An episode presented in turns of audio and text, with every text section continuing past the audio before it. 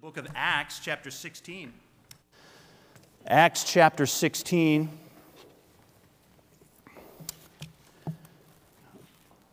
I felt like the Lord worked out the timing of this message um, as, as your pastor, as I listen and observe um, you and those who are in our church coming and going and, and what you share with me. I have several of you that I'm in Bible study with, Several of you are with Pastor Bill, and we talk as well together on what's going on in your hearts and minds.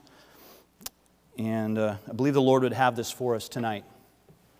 We're going to be in Acts chapter 16. That's going to be really um, the passage we're going to ask the Lord to expose to us tonight. But there's, there's some background. I've entitled the sermon, the, the Disciple Who Would Be More. Who Would Be More. I would I think I would probably be wrong if I said that there was somebody in this room that's not a disciple. I would think probably everybody in here is a disciple of Jesus Christ. Of course, only you know that and God, but I, I believe that's who I'm talking to tonight. But among disciples, and it's a good chance actually you're in this group as well, there are some who desire to be more than somebody that's just attending church. There's some that desire to be more than just the person that is names himself a Baptist or whatever you name yourself, a Christian, a Bible believer. There's some that would say, I want to be more than just filling a position here. Where I'm at, I, I want to do more. I want to be more. I want to be closer to God. I want to know more of His Word. I want to dedicate more time to His service. Tonight, this message is for you.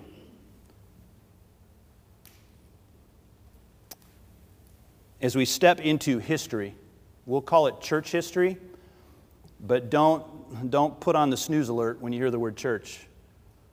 This is one of the most exciting times in history as we step into the book of Acts. It has not been too many years that Jesus has now laid down his life as the sinless and spotless Lamb of God for the sins of you and I and, and every sinner, past, present, and future. So he's taken the wrath of God and our hell upon himself.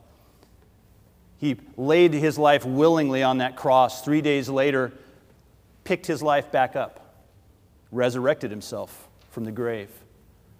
Went around for 40 plus days on this earth at that time, letting people see that he was actually alive, spending some time with his followers and his disciples specifically, giving them last words and giving them that, that great commission and sending them into Jerusalem to wait until the Holy Spirit would come because he said, It's actually good that I'm leaving because now I can send the Comforter, I can send the Holy Spirit, and he is going to help you so much. He's going to guide you, he's going to teach you, he's going to fill you and empower you. And he has done just that, and it's a wonderful time that we live in. We would call it maybe the church age. God didn't call it that, we did. But this time from this point that we're going to talk about tonight till present day, when the church has been born, like we just sang about, the gospel flame was lit there in Jerusalem. And the message of Jesus Christ, who he was, began to spread throughout the world. And it was a wonderful time. It was, to say the least, a wild ride. There was 12 men that were at the beginning of it. They were leading it. There was a small group of disciples that joined them, and it grew rapidly. We come to Acts chapter uh, 13. And here's, here's what I'm going to do I'm going to go pretty quick through Acts 13, 14, and 15 up to Acts 16 just to give you context. Um, I don't necessarily suggest or not suggest that you follow along, okay, because I'm going to go pretty rapidly. And forgive me as I read some of this because there's a lot of information. To bring us to the message tonight, I want you to understand where this message came out of. Hasn't been too many years since the church started. On the day of Pentecost in the city of Jerusalem, just as our Lord Jesus said it would. We come now to another Christian. His name was Paul. He was, he was saved, I don't remember the exact year, but in Acts chapter 9, I believe it was. Now we're about four or five chapters later, and historically speaking, Paul is on fire. I mean, he is full speed ahead for the gospel of Jesus Christ. The same passion that he had was against the gospel. Now he has turned that around. God has pointed him in another direction. And he's taken the gospel to all the world, taking the gospel specifically to the Gentile world, which was unheard of at that time. There was segregation. You think our town struggles with segregation and racism. nothing compared to this. Gentiles were not to be uh, communicated with, were not to be hung out with. You didn't eat meals with them. You didn't give the gospel. You didn't give them precious things, that's for sure. But God said to do it, and that's what they were doing. Paul was that leading apostle, born out of due time, that was doing this. And we come in the middle of the story, and I'm going to move rather rapidly. So buckle your seatbelts. I want you to get this. This was a time in Christianity when you did not have the luxury, and, and whether you think you do now or not is really all in our minds, but you did not have the luxury to just kind of sit around and not decide whether you wanted to be a Christian or not, not whether you wanted to be an active Christian. You, you made the decision to follow Christ, and you immediately began suffering for it.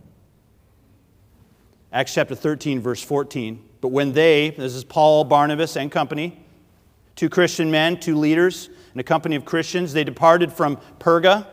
They came to Antioch in Pisidia. So here, here we are, the map behind me, and maybe it'd be better to focus on that map unless you really want to follow along, and that's fine too. They come to Antioch. Antioch is the red star. This is where they start their journey. Keep in mind there's two Antiochs, okay? But the red star is Antioch. I'm sorry, did I get that backwards? I did. They're at the other Antioch. Okay. And went into the synagogue on the Sabbath day and sat down. After reading of the law and the prophets, the rulers of the synagogue sent unto them, saying, Ye men and brethren, if ye have any word of exhortation for the people, say on. Then Paul stood up and beckoned with his hand, said, Men of Israel, ye that fear God, give audience. So Paul and Barnabas are in a synagogue uh, in Antioch, and they go to the synagogue, and there's some Jewish men in there. They sit down politely, they don't take the show over. And the men begin, uh, as they have been reading the scripture, as they did in the synagogue, they see Paul and his company there, and they, they know that uh, there's something spiritual about them. Might have been the way they're dressed, I'm not really sure about that. And they ask Paul and Barnabas, Hey, do you, do you men have anything to say? And of course, that was all Paul needed. He stood up and he began to preach, preach boldly. He tells how John the Baptist had come on the scene and introduced Jesus. He, even before they started way back in Egypt, I mean, this was like, oh, you want me to say something? And he starts right from the beginning to, to Christ being prophesied and coming as, as the Messiah, the whole history behind that, and how John the Baptist introduced Jesus, and how at these men's hands and, and this nation's hands, Jesus was crucified, but God had raised him from the dead. Then he says in, in verse 38, he says at the end of his message, Be it known unto you, therefore, men and brethren, that through this man, Jesus, is preached unto you the forgiveness of sins. Paul gets done with his message there in Antioch, and some of the Jews left. But there were other Gentiles that wanted to stay, they wanted to hear more. So on the next Sabbath day, in anticipation, almost the entire city comes to the synagogue to hear what Paul and Barnabas would have to say. But there were unbelieving Jews, as seemed to be the case in every city. Unbelieving Jews that rose up against this message, and they caused Paul and Barnabas to stand up to them and reply in verse 46. Then Paul and Barnabas waxed bold and said, It's necessary that the word of God should have first been spoken to you, Jews. But seeing ye put it from you, and judge yourselves unworthy of everlasting life, lo, we turn to the Gentiles. Oh, that was like a slap in the face right there. But that was what God told these men to do. Paul and Barnabas told them that this is the prime example of why God sent them to the Gentiles.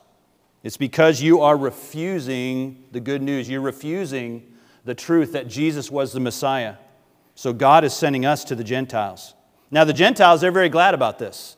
They were happy that the gospel was coming to them. They were coming to the synagogue in droves to hear the message. But again, the unbelieving Jews were rising up, causing men and women of influence to persecute Paul and Barnabas. Uh, the, so the people kicked Paul and Barnabas out of that town, town after town after town, and so they left. The Bible says, just like they practiced in Matthew 10, they shook the dust off their feet and they moved off to another town. They would attempt to avoid, uh, these Jews would attempt to avoid even bringing Gentile dust into their cities. And this was what Jesus instructed them to do. Now, Paul and Barnabas, they come to Iconium. Iconium, that you see that that's a purple star up there. They come to Iconium, and there in verse 52 it says the disciples were filled with joy, chapter 13, verse 52, with the Holy Ghost. And in Iconium, God's word was well received. And there were many believed until the Jews stirred things up again. They come into town, they're against the gospel, they're against these men that are sharing the truth. I mean, can you just, I mean, just imagine me for a moment. You are trying to share something that is so precious and valuable, and everywhere you go, you're being opposed. Everywhere, not by everybody, but there's a group. Every church you go to preach in, every, every assembly you set yourself down in, there's opposition. There's people looking at you. There's people saying stuff about you. There's people um, hiring people and, and twisting your words and, and making you look like you're against uh, them or against the government. And everywhere you go, somebody is trying to trip you up. Somebody's trying to land you in jail. Somebody's trying to beat you up. I mean, the list goes on and on and on. But he says in verse 52 the disciples were filled with joy. they were glad to do this. We move on to Acts chapter 14. It says in verse 4 that the multitude of the city was divided, part held with the Jews and part with the apostles. Then there was an assault made, both of the Gentiles and of the Jews, with their rulers to use them despitefully and to stone them, to stone Paul and Barnabas. That's, that's to throw, your, throw rocks at somebody until they're dead. They were aware of it, Paul and Barnabas, and they left. They fled. This time they ran to Lystra and Derbe.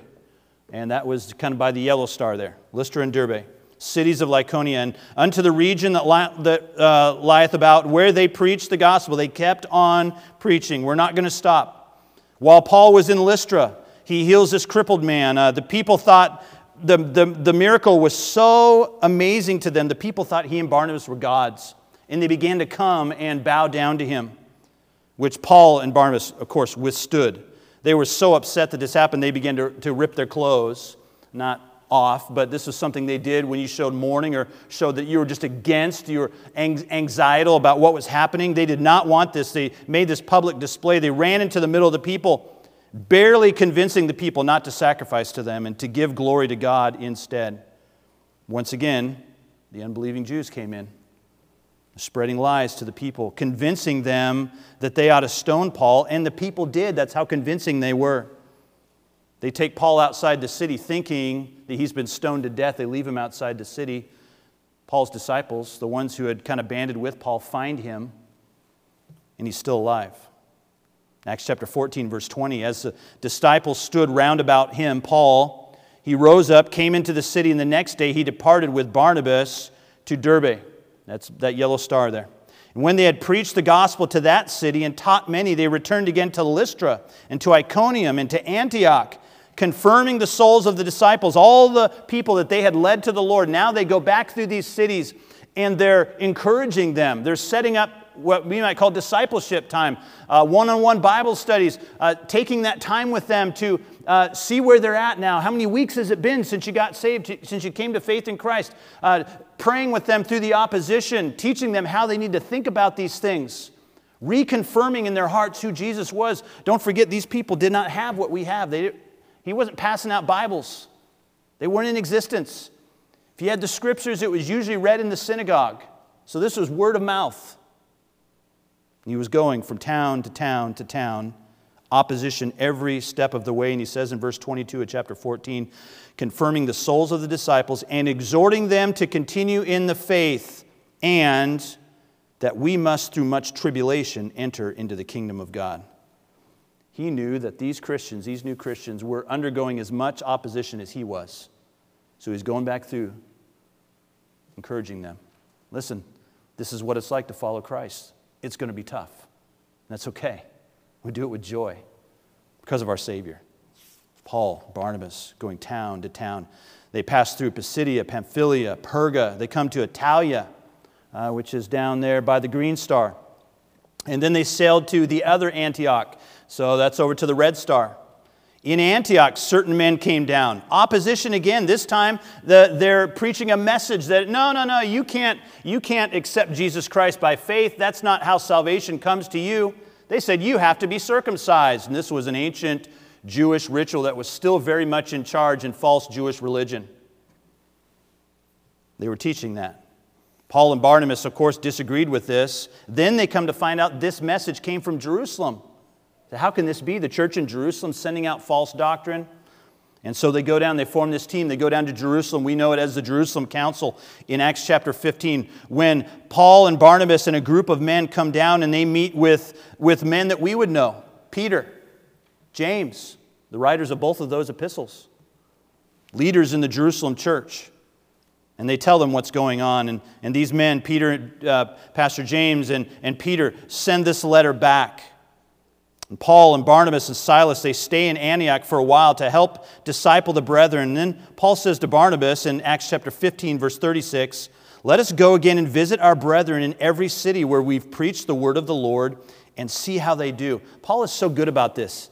He does not, he's not one of these one and done guys.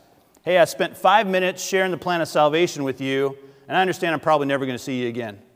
He had every intention to see those converts again. And he proved that over and over again. Here he's talking to Barnabas hey, let's go visit our brothers in every city where we preach the word of the Lord. Let's, let's go help them. Let's go encourage them. See how they do.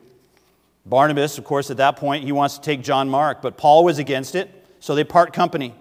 Paul takes Silas, Barnabas takes John Mark, and they split up.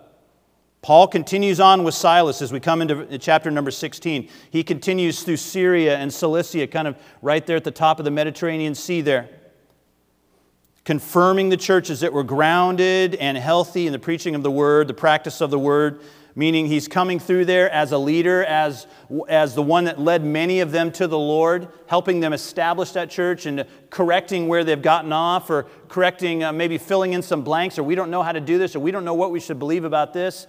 And he's coming through and he is helping them. His whole life is dedicated to the souls of others. Then, Acts chapter 16, our text tonight, verse number 1. Then came he, Paul, to Derbe and Lystra. And that's right there between the yellow and purple star. And behold, a certain disciple was there named Timotheus, the son of a certain woman, which was a Jewess and believed, but his father was a Greek, which was well reported of by the brethren that were at Lystra and Iconium. Him would Paul have to go forth with him and he took and circumcised him because of the Jews which were in those quarters, for they knew all that his father was a Greek. And as they went through the cities, they delivered them the decrees for to keep that were ordained of the apostles and elders which were at Jerusalem. That's the location of the first church. And so were the churches established in the faith and increased in number daily. So, Paul, as he is in just a wild, wild ride, fearlessly, it seems, driving through these towns, and I mean driving on foot, through these towns, telling everybody he can about the truth of Jesus Christ and who he was, that the Messiah has been here. He has, he has given his life for the sins of all mankind. He has risen from the grave, the one you crucified. Now he's going through all the world and telling others about this unrelentlessly. And he comes to a town, Derbe and Lystra and he meets a young disciple named Timotheus. Now, I think I have this down here. In 1 Timothy, the letter Paul writes later to him, you don't need to turn there, it's on the screen, but says, Paul, an apostle of Jesus Christ, by the commandment of God our Savior, and the Lord Jesus Christ, which is our hope, these are the opening words of his letter, unto Timothy, my own son in the faith so we read here a letter that is written later to this young man that he meets right here in Acts chapter 16, verse 1. And now he calls Timothy my own son in the faith. There's something about between Paul and Timothy that has gone past Acts chapter 16 as we see historically where he met him. And we see something in Timothy that really resonates with those of you who are just not satisfied with just coming to church. Just hitting a Sunday morning occasionally, or maybe every Sunday morning. Uh, you know, there's just got to be more to this life than 40 hours a week and showing up at church. And you would be right. That, that very well may be the Lord working something in your heart. We see in these passages the picture of a young man that wanted to be more. Well, how do you know he wanted to be more? Does he say that? No, because it really doesn't matter what we say it matters what we do. And here's a young man that did. His did spoke so much louder than any amount of words ever could. So why don't you walk through it with me, would you? In Acts chapter 16, as we walk through Timothy's, this is what he did. Number one, we see that Timothy was not going to be held back by family or cultural obstacles. Oh, yeah, no, he wasn't born in a preacher's family. Timothy wasn't. He wasn't even born necessarily in a family where both parents even believed in God, the one true God. The Bible says in 2 Timothy 1 5, later on, Paul says this to him When I call to remembrance the unfeigned or the unfailing faith that is in you, which dwelt first in thy grandmother Lois, thy mother Eunice, and am persuaded that in thee also. We find that he did have a godly grandmother. He did have a godly mother that taught him the scriptures. We don't really hear much about his dad other than that he was a Greek. He wasn't really in the picture as far as we know, and he definitely was not promoting him in spiritual ways. Some of us can identify with that in this room. Many can identify that in this world. Father Fatherhood is under severe attack, and this is one of the reasons Timothy's are not common. Timothy shines even brighter because who he became was under opposition. It was in the middle of lack. He was not held back by that, though. He was taught from a young age the scriptures by two godly women. Okay, we don't know much about the dad, not much is spoken about him, but he had somebody in his family that loved the Lord and was going to teach him the Word of God. And Timothy responded to that. It says in Acts chapter 16, verse 1, you can just stay right there in that chapter for the rest of the time. It says, Then came he, Paul, to Derbe and Lystra, and behold, a certain disciple was there named Timotheus, the son of a certain woman, which was a Jewess, and believed, but his father was a Greek. You can almost hear the negative connotation there, right? It, it wasn't that his father was a different nationality is that his father was a different belief system or lack thereof. But this was not going to stop Timothy. Timothy responded to the gospel in spite of his family and in spite of his culture. So he's born, as we found out, in the town of Lystra. At least he grew up there, from what we can tell. Talked about it in Acts 14. We just talked, he was, Paul was back and forth in that town, right? That was where the impotent man was healed. That's where Paul and Barnabas healed that man and they started bowing down to him. Why did they do that? Well, because this was a town that was steeped in idolatry. They bowed down to Paul and Barnabas because they thought that's what you do. They were big time worshippers of some false gods. A couple of them were Jupiter and Mercurius. That's why Paul and Barnabas were so upset. No, no, no, we're not, we're not deities. We're just men. We're sharing the, some good news with you about someone who is worthy to bow down. But that's not us. This was a town where unbelieving Jews from neighboring towns came and convinced the crowd to stone Paul. And did, they, they thought they did kill him. They set him outside the city. The disciples in that city found him. And Paul wakes up and he leaves and goes to preach the gospel in the, in the city next to him, which was Derbe. This was the town that Timothy was in. Very likely, Timothy saw or at least heard what was going on in this town. He was probably there for all of that. Very likely might have been saved even at one of those crusades that Paul led. Timothy was not going to let his culture, not going to let his family upbringing stop him. He was not going to let his, the town he grew up in stop him. He was not going to let the belief system that he grew up around, was schooled in, the religion that he was uh, around his entire life up to that point. He had a believing grandmother and a believing mother, and he clung to the word through them. And we're grateful for that. Timothy showed us that in what he did. Number two, Timothy had already proved himself to the other saints in Lystra. Let's go to verse number two. Acts chapter 16, verse 2 Timothy, which was well reported of by the brethren.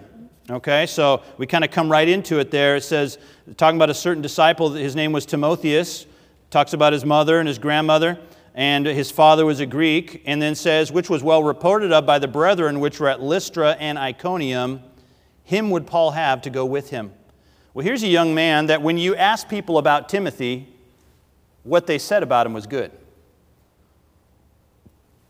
You know, lots of young men, I, I can't speak as much for, for girls, for women, because I are not one.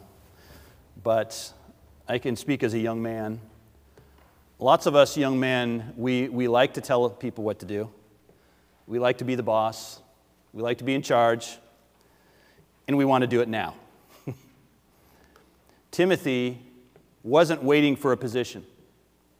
Okay, Timothy was already doing what was right. He was already gaining a good reputation when Paul arrived. Paul didn't arrive, and then Timmy, all this, Timmy, Timmy, Timothy, Timothy all of a sudden saw an opportunity and said, "Oh, I'm going to start being really good now. I'm going to start taking the lead now. I'm going to start sharing the gospel now, so that maybe Paul will notice me." No, Paul comes and sees this young man that probably got saved the last time he was there, and now he's got a good reputation. See, he had already been serving. What we do for the Lord is not something we put on and not something we just flick on with a switch when we decide we want to do more. It is something we do, and we start to gain a reputation.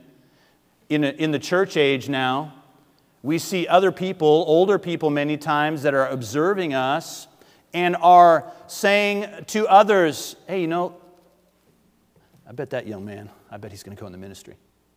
Hey, did you hear that, that young lady, what she was talking to somebody about the Lord the other day? Did you see what they were doing? Did you hear, hear the, the worship going on in youth group? Did you see that Bible study that was, that was happening?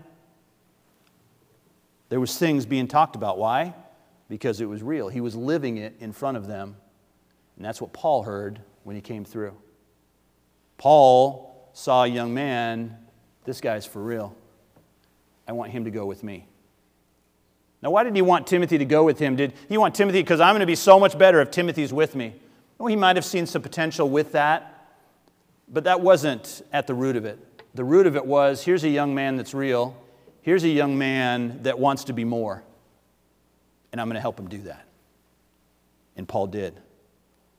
So many of us are waiting to be asked before we become on fire for God, right? We're waiting to, well, if you know, if I was a pastor, then I'd be spiritual.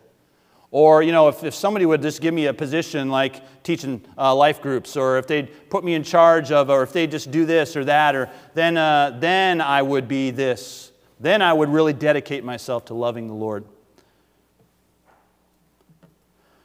That's what they do in religion. In Christianity, we follow the Lord, and God promotes us as He sees fit. Not everybody can be in a position of leadership. With all the leaders, you need followers with all of the heads of the body, you need hands and you need fingers and you need knees and all the different parts of the bodies. Not everybody can have one certain gift, but God has worked the entire body fitly joined together for His purposes. This young man wasn't satisfied with just being the norm. I, I want to do more for God. Paul had already turned away from John Mark, and I think for kind of similar reasons, the opposite of Timothy. But he sees something in Timothy, and he asks Timothy to go with him. Verse number three Him would Paul have to go forth with him. So Timothy had proved himself to other saints. By the way, it's a wise practice that if we're going to send somebody out of our church, and we should be actively, regularly doing that, to preach the gospel, that there should be a consensus among our church members that, yeah, we do believe that young man, that young woman has been called. We do believe that. And mean, we can evidence that in their life. It's not that a young man or a young woman says, Hey, I'm called to preach the gospel. And we're like, You? You know, that, that's like, that's, that's almost as embarrassing as you or I witnessing to somebody and, they, and, and somebody that we've known for a while and they say, I didn't know you were a Christian. And it's almost that same thing. That wasn't Timothy. Number three, Timothy was willing to sacrifice his comforts to share the gospel. This is Timothy.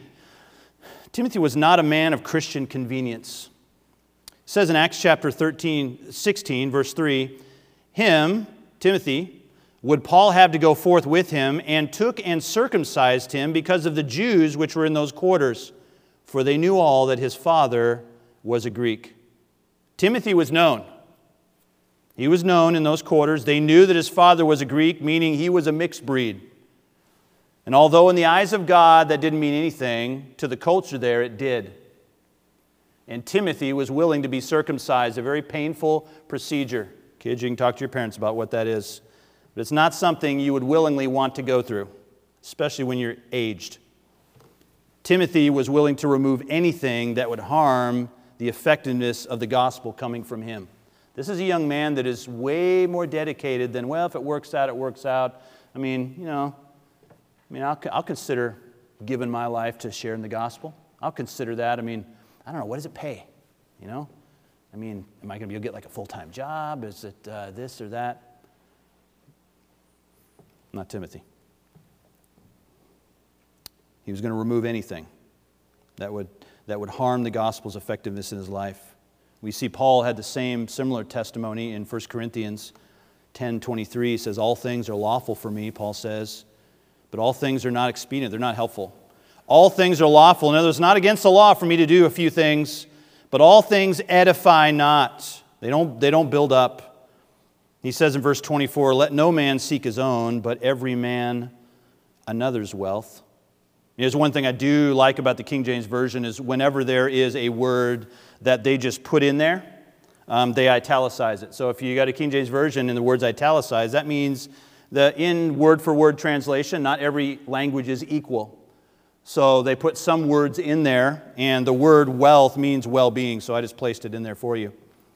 But he says, Let no man seek his own, but every man another's well being.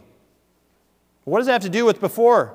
Well, Paul says before that, hey, there's some things that, you know, it's not against the rules for me to do it. There's not really a right or wrong, but they're just not helpful. You know what? It's not really um, that somebody told me I had to do it, but I want to do it. There's some things that maybe somebody has not given me the Ten Commandments against doing this, this, and that, but yet I know if I did it, it would be harmful to somebody. It wouldn't build somebody up. Timothy had that same attitude. Timothy said, You know what? I mean, it's not my fault that my dad's a Greek. It's not my fault that these people are basically racist. Not my fault. But I want them to hear the gospel. So even though this is a painful surgical procedure, I'll do it because I want them to hear the truth. Think, think, think of what, what kind of a heart it took to make that kind of a decision. That was Timothy. He was not going to be just the norm. We see also that Timothy put himself with other godly men. And we say men or women, but Timothy was a man, okay, a young man, so he put himself with men. Same thing goes for women. I'm so thankful for the emphasis we have with our women's ministry coming up this year, mentoring.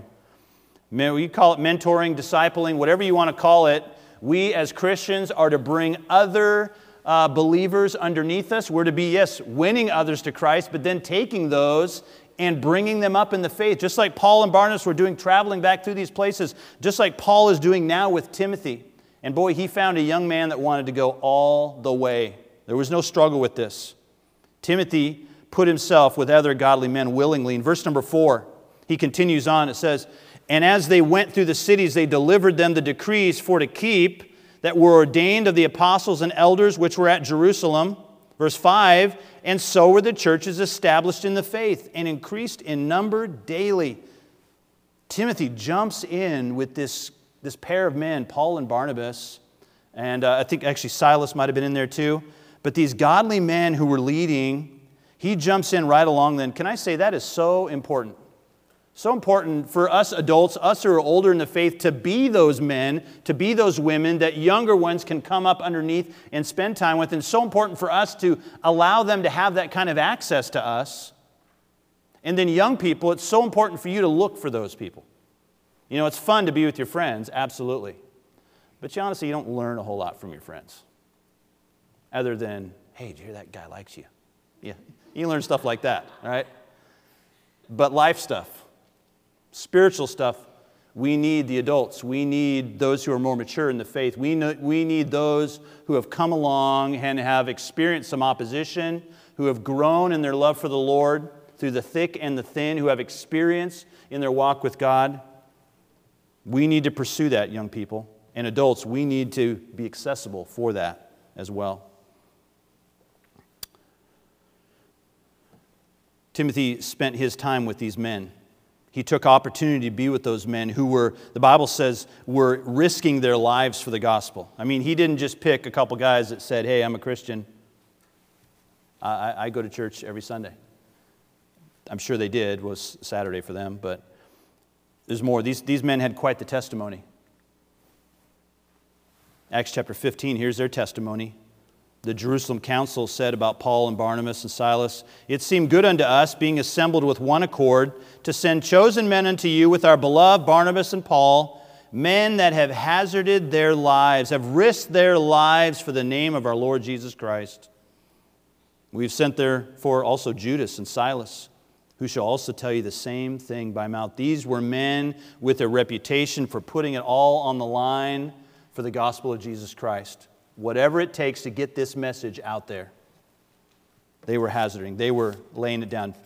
Timothy saw these men, and yeah, he was asked because he already had a reputation, but what an opportunity. What an opportunity Timothy got and that he took to go with these men. As a result, we're about done here. As a result of following these men, Timothy experienced what it was like to follow God at every step. Think of the invaluable experience that Timothy had with these men, these men pouring into his life. Let me just share a little bit of the experiences just from Acts chapter 16 that Timothy received from being with these men. In Acts chapter 16, starting in verse number 6. Now, when they had gone throughout Phrygia and the region of Galatia and were forbidden of the Holy Ghost to preach the word in Asia, so they're heading toward Asia. They're heading toward Asia to preach the Word of God. I mean, what's wrong with that, right? But the Bible says they were forbidden of the Holy Ghost to preach the Word in Asia. Well, I mean, is there somewhere I'm not supposed to witness? Well, according to this, yeah, not in Asia. Don't do it in Asia. Not, it's not talking about us, but specifically told Paul, don't preach the word in Asia. Verse number seven, as Timothy's tagging along here, after they were come to Mysia, they tried, they essayed to go into Bithynia, but the Spirit suffered them not. So they try another area. Well, let's go preach the gospel into Bithynia. Holy Spirit said no. Meanwhile, Timothy's walking through all of this with them. They planned this trip to Bithynia. God said no. Paul and Barnabas, Paul and Silas didn't ask why. They just stopped. Then they find out why. Verse number 8. And they, passing by Mysia, came down to Troas, and a vision appeared to Paul in the night. There stood a man of Macedonia, prayed him, saying, Come over into Macedonia and help us. And after he'd seen the vision, immediately we endeavored to go into Macedonia, assuredly gathering that the Lord had called us for to preach the gospel unto them. Well, that's an interesting statement right there. What does Paul say? So, Paul says they were going to go into Asia and preach the word. I mean, the Asians needed the Word of God, right? The Holy Spirit said no. So they were going to go into Bithynia and preach the Word. Timothy's tagging along for all of this. The Holy Spirit said no. So just think of, just stop right there, just think if they had said, well, this is a good thing, why not? I mean, what, I don't know, I kind of feel like I shouldn't go. I mean, but man, I, they really need the gospel. I mean, this is good. Let's just go. Let's go do it. What if they disobeyed the Holy Spirit? What if they disobeyed the Lord's leadership then what we're about to read, I don't, can't say that never would have happened. God has his purposes. But Timothy wouldn't have been on it. Timothy got to see this whole thing. As they followed the Lord's leading, no, no, ah, then God reveals to them why he said no twice. He sends them a vision of men in Macedonia saying, Come over and help us. Now, Paul knew that's where we're supposed to go assuredly gathering that the Lord, verse 10, had called them to preach the gospel unto them. Did you know that these men realized what God was calling them to do because they, they had two no's in the process? With their own good intentions, they thought, no, this would be a good idea. No. Oh, well, this would be a good idea. No. And they found out their true calling because they simply listened. They listened. Our goal, Timothy, come on. Our goal is to get the gospel out here. This seems like a good place. Let's go. No. Um, okay, we're going to try over here in Bithynia. No. Okay, the Lord's not letting us do this. Here's Timothy watching this whole thing.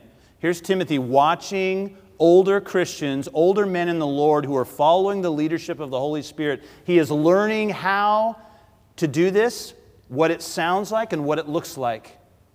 If they had not followed the Lord's leading, this is what they probably would have missed, and this for sure is what Timothy would have missed. In Acts chapter 13, it says in ver- uh, sorry, Acts chapter 16. We're in 16. Just forget my numbers. We're in 16 the whole time. Acts chapter 16, they go, they answer this, uh, this vision of this man from Macedonia. They arrive in Philippi. Sound familiar? And on the Sabbath, verse 13, we went out of the city by a riverside where prayer was wont to be made, and we sat down. We spake unto the women which resorted thither and a certain woman named Lydia, a seller of purple, the city of Thyatira, which worshiped God, heard us, whose heart the Lord opened. To make a long story short, they go after a no and a no. They find out where God wants them to go. He wants them to go to Philippi. They go to Philippi. They get to Philippi, have no idea where to go. No churches are there. They go down by the riverside. There's a lady there, a lady who's been worshiping God whose heart God had opened, but she clearly doesn't know what to do with this information. She doesn't know what to do with the fact that she knew there's a God, like many of the people in the world. Just enough, just enough knowledge of God to send them to hell, and they don't know what to do with it. And they're waiting for somebody to come and share with them what they need to do with it. And this lady was no different. She's a wealthy woman, a seller of purple. We, we think historically that could be where the first church in Philippi was started in this lady's home. This lady comes to Christ because Paul said, the Holy Spirit said no, Paul obeyed. Holy Spirit said no, Paul obeyed. Then God told him, yes, go to Philippi. And he obeyed again. And here's Timothy experiencing all of this with them. If they had not obeyed the Lord or listened to the Lord, no doubt Lydia might not have been saved. Maybe that first church in Philippi would not have been started at that time by then. If they had not obeyed the Lord, very possibly a slave girl would not have been set free. In verse number 16, it says, In Philippi, they're still there, it came to pass as we went to prayer, a certain damsel possessed with a spirit of divination met us, which brought her masters much gain by soothsaying. And they followed her or, or, or, these people were following Paul and, and this, this group that was with him. And this young lady is demon possessed. And Paul just got tired of the anguish that this young woman was under. And it says, Paul in verse 18, Paul being grieved turned and said to the Spirit, I command thee in the name of Jesus Christ to come out of her. And he came out the same hour. And, he, and when her masters saw that the hope of their gains was gone, they caught Paul and Silas and drew them into the marketplace into the rulers. Just a young slave girl, demon possessed. Well, if Paul hadn't listened to the Lord, he wouldn't have been there to proclaim the name of Jesus Christ on that young life. And Timothy would not have seen and experienced that as well.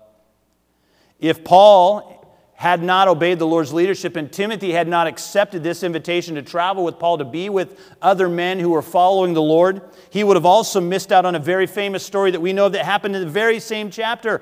A Roman jailer who now Paul and, uh, and Silas are in jail because of their preaching the Word of God, because they have gotten themselves, uh, they've taken away the income of this, this demon possessed girl that she was providing to her, her masters or whoever they were.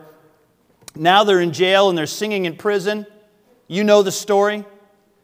The, the, uh, there's a great earthquake. The foundations of the prison are shaken. All the doors open up. Everyone's bands are loose. They're free, but they don't go anywhere. And the keeper of the prison, the jailer, he wakes out of his sleep in verse 27. He draws out his sword. He's ready to kill himself, supposing that all the prisoners were gone. Paul cries out from the back corner with a loud voice Don't harm yourself. We're all here. He calls for a light. The, the guard does. He calls for a light. He springs in and comes trembling to Paul and Silas. he brings them out and says, Sirs, what must I do to be saved? Probably one of the first church members in Lydia's home, this house church. Church at Philippi, which later we read about in the letter to the Philippians. Timothy, he accepts this invitation to go with these men. These men who accepted the responsibility of training and mentoring a young Christian.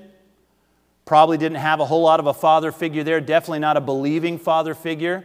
They took over that role and that mantle in this young man's life and they trained him up in the ways of God. They trained him up not just, well, yeah, we can, we can have classes and all. No, no, so much more than that. They taught this young man how to walk with God. How to listen to the Holy Spirit, how to obey when he says no, how to follow when he says yes. And Timothy got to watch all of this. All because of Timothy's desire to be more. Led him down this amazing, amazing path. Now, in 1 Timothy chapter 1, verse 3, Paul is writing back to Timothy, now a pastor of this church, a young pastor. And he says, As I besought thee to, uh, to, to stay at Ephesus when I went into Macedonia, that thou mightest charge some that they teach no other doctrine. Now, Timothy is one of the youngest pastors that we see in the Bible. Now he is teaching others. He is taking what Paul and Silas and Barnabas had invested in his life, and he has now turned around and he is teaching others about the faith. He is now confronting falseness in the church. He is now uh, putting up elders and deacons and letting them know the qualifications. This was all just a young man who just happened to be there in Lystra when Paul comes through in the middle of that pagan culture a young man who grandma and mom had shared the Word of God. He had a knowledge of God, probably didn't know really what to do with it. Paul comes through. No doubt this young man got saved. This young man came to faith in Christ. By the time Paul came through the second time, this young man had now gained a reputation. He wasn't sitting around waiting for an opportunity. I'm going to live for Christ now. I don't need somebody to make me do it. Paul saw it in this young man. This man, this young man wants to be more. I'm going to take him, I'm going to invest in him. And he does. And Timothy gets in with these two spiritual leaders and watches as they follow the leadership of the Spirit, as they live every day in obedience to the commands and the ways of our Lord. What a privilege, because these men took that responsibility. Now, one of the youngest pastors we know of, from an unlikely background, willing to do the uncomfortable, taking the opportunities that God places in his path. He wanted more, wanted more from God. And here we have Timothy. Let's just bow our head and close our eyes. And I, listen, I don't, I don't know who God had this in mind for tonight. I really don't. I would be totally guessing. But God put this on, on the docket tonight for a reason. What has God spoken to you about? You know, this was not just for young people, this was for all of us tonight.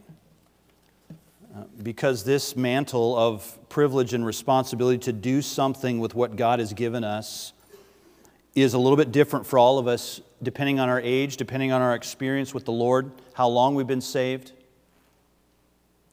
But there's something that is required of each of us if you're a follower of Christ young, old, it's really not the point. You know, we have a, we have a wonderful youth group that comes together to study the Bible every Wednesday. As far as I know, they listen attentively on Sunday mornings. There's, you know, a relative uh, to very positive unity in the youth group. And that just doesn't happen on accident something happening there. We have a, we have a wealth, really, of older and mature Christians in our church who have been in the faith for years that have so much to offer. And I wonder what we're doing with that. Granted, some of us don't know what to do with it.